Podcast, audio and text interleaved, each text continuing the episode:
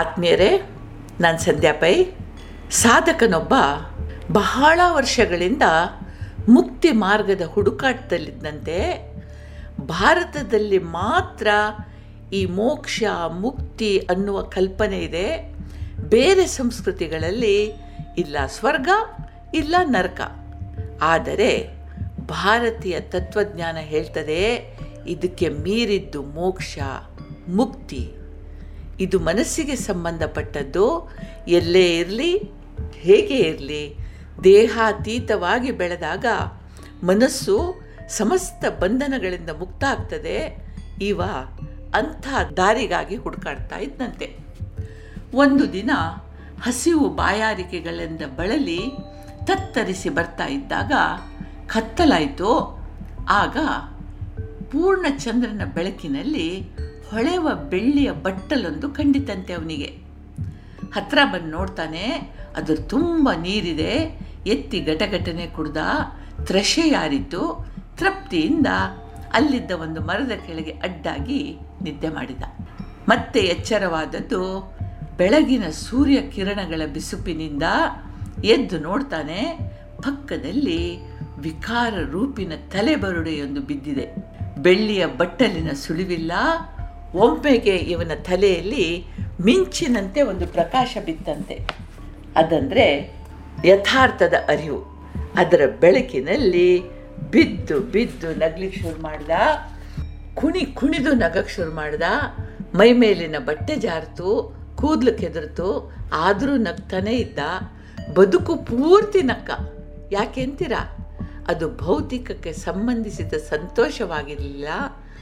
ಆಂತರ್ಯದ ಆನಂದದ ಸಲೆಯಾಗಿತ್ತು ಆ ಕ್ಷಣದಲ್ಲಿ ಅವನು ಮುಕ್ತನಾಗಿದ್ದ. ಇದೊಂದು ದೃಷ್ಟಾಂತ ಕತೆ ನಾವೆಲ್ಲರೂ ಕೂಡ ಬದುಕೆಂಬ ಹಾದಿಯ ಪಯಣಿಗರು, ಅಂತಿಮ ಗುರಿ ನಾನೇ.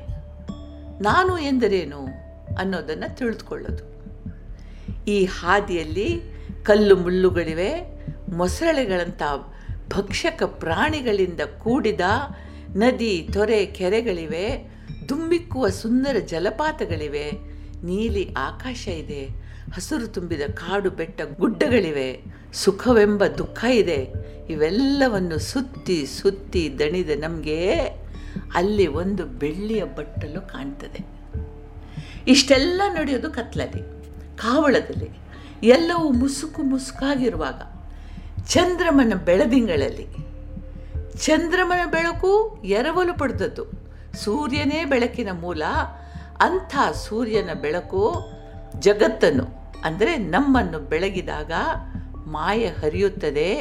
ಇಷ್ಟು ಕಾಲ ಕಂಡದ್ದು, ಉಪಯೋಗಿಸಿದ್ದು ಬೆಳ್ಳಿಯ ಬಟ್ಟಲು ಅಲ್ಲವಯ್ಯ, ಅದೊಂದು ತಲೆಬುರುಡೆ ಎಂಬ ಅರಿವು ಬರ್ತದೆ.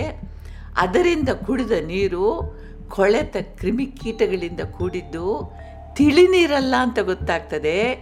ಈ ಅರಿವಿನ ಕಿರಣ ಮುಡಿತೋ ಯಥಾರ್ಥ ಪ್ರಪಂಚದ ದರ್ಶನ ಆಗುತ್ತೆ. ಮೋಹ, ಮಾಯೆಯ ಬಂಧನ ಕಳಿಸ್ತಾ ಮನುಷ್ಯ ಮುಕ್ತನಾಗ್ತಾನೆ. ಬದುಕಂದ್ರೆ ಏನು? ಇದು ನಮ್ಮದೇ ಮನಸ್ಸಿನ ಪ್ರಕ್ಷೇಪಣ, ಪ್ರತಿಫಲನ. ನಮಗೆ ಬೇಕಾದಂತೆ ಇದನ್ನು ನಾವು ಬದಲಾಯಿಸ್ಕೊಳ್ತೀವಿ. ಸಾಧಕ ಬಾಯಾರಿದ್ದ, ಆಗ ನೀರಿನ ಅಗತ್ಯ ಇತ್ತು. ಆ ಅಗತ್ಯ ತಲೆ ಬುರುಡೆಯನ್ನು ಬೆಳ್ಳಿಯ ಬಟ್ಟಲಂತೆ ಕಾಣಿಸಿತು.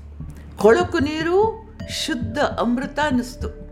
ಸೂರ್ಯನ ಬೆಳಕಿನಲ್ಲಿ ಯಥಾರ್ಥ ಕಣ್ತು ಚಂದ್ರನ ಬೆಳಕಿನಲ್ಲೂ ಅದನ್ನು ಅವನು ನೋಡಬಹುದಾಗಿತ್ತು.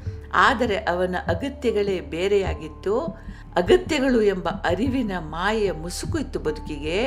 ಹೀಗೆ ನಾವು ನಮ್ಮ ಅಗತ್ಯಗಳಿಗೆ ಸರಿಯಾಗಿ ಬದುಕನ್ನು ಕಾಣುವ ಅಭ್ಯಾಸ ಬೆಳೆಸ್ಕೊಳ್ತೇವೆ. ಅಸಲು ಅಂದರೆ ವಜ್ರ ಅಂತಂದರೆ ಒಂದು ಇಂಗಾಲದ ಚೂರು ಎ ಪೀಸ್ ಆಫ್ ಕಾರ್ಬನ್ ಪೆನ್ಸಿಲ್ನಲ್ಲಿ ಉಪಯೋಗಿಸುವ ಸೀಸದ ಚೂರು ಇಂಗಾಲವೇ. ಸಾಣೆ ಹಿಡಿದು ಹೊಳಪು ಕೊಟ್ಟ ಇಂಗಾಲವನ್ನು ಆಭರಣ ಅಂತ ತೊಟ್ಟು ಮೆರೆಯುತ್ತೇವೆ. ಸೀಸದ ಚೂರು ಬರವಣಿಗೆಯಲ್ಲಿ ಸವೆದು ಇಲ್ಲ ಆಗ್ತದೆ ಎರಡರ ಬೆಲೆಯು ನಿಜವಾದ ಅರ್ಥದಲ್ಲಿ ಒಂದೇ. ಇವು ಮಣ್ಣಿನ ಎರಡು ರೂಪಗಳು.